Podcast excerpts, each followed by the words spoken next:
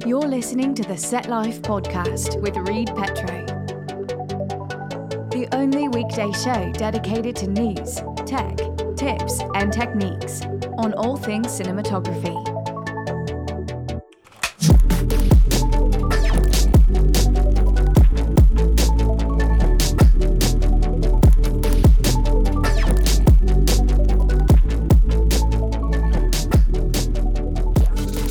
All right, today's episode, how to make money as a director of photography. Um, I think there are three main ways, um, and then kind of some other side hustles that go along with uh, DPing that we can talk about.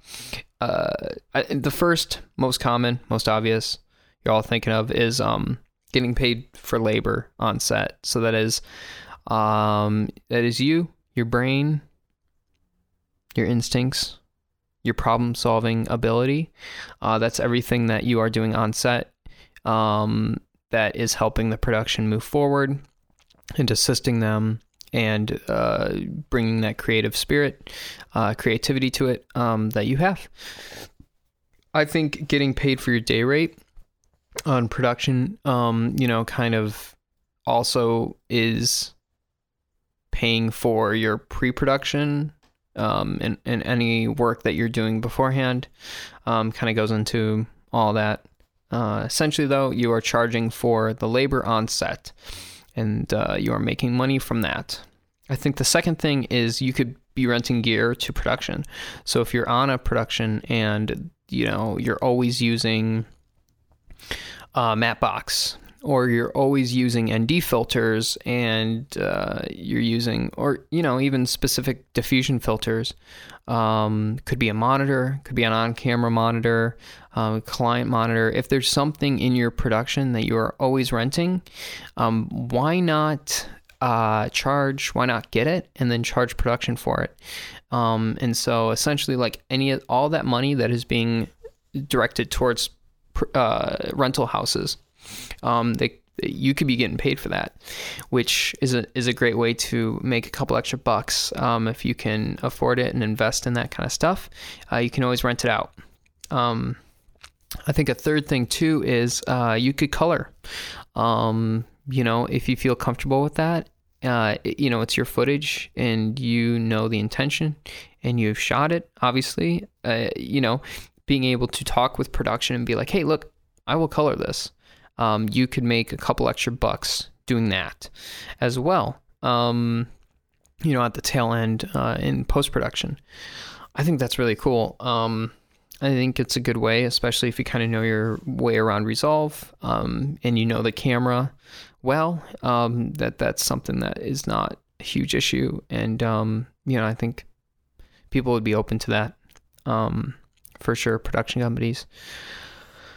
That is pretty much it. Um, I think another thing I could potentially add to this is stock footage. However, usually in most cases, usually in most cases, that was a little redundant. In most cases, production companies own the footage. If you're shooting for a commercial or doing some kind of project, um, they're going to own it. So it's not like you can just take all that footage and sell it on stock footage, unless you had something worked out or an agreement ahead of time or whatever you talked about it. Um, but if you're doing some production on your own, you're self-producing it, it's your spec work, um, then yeah, I think um, selling your footage, doing stock is not a horrible idea.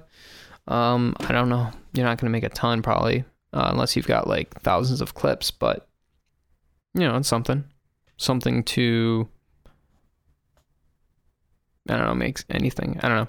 I haven't done any of the stock footage, so I really don't know the uh, the how you do that or, or what the process is. But I may look into it and maybe do another podcast on it separately, um, getting into stock footage and what to do with it. So, anyways, that is it for today. Uh, how you're gonna make money as a D P. So, uh, if you enjoyed it, if you like this, um, rate and review. Uh, if you didn't, then don't. Um, and I guess you can just skip over it. Uh, and, um, never listen again. I don't know. I don't know. Uh, I hope, I hope not. But yes, that is it. That's it for today. That's all I got. Uh, talk to you later. Bye. Thanks for listening. Have questions? Email the Set Life Podcast at gmail dot com. If you enjoyed the show, please rate, review, and subscribe wherever you get this podcast.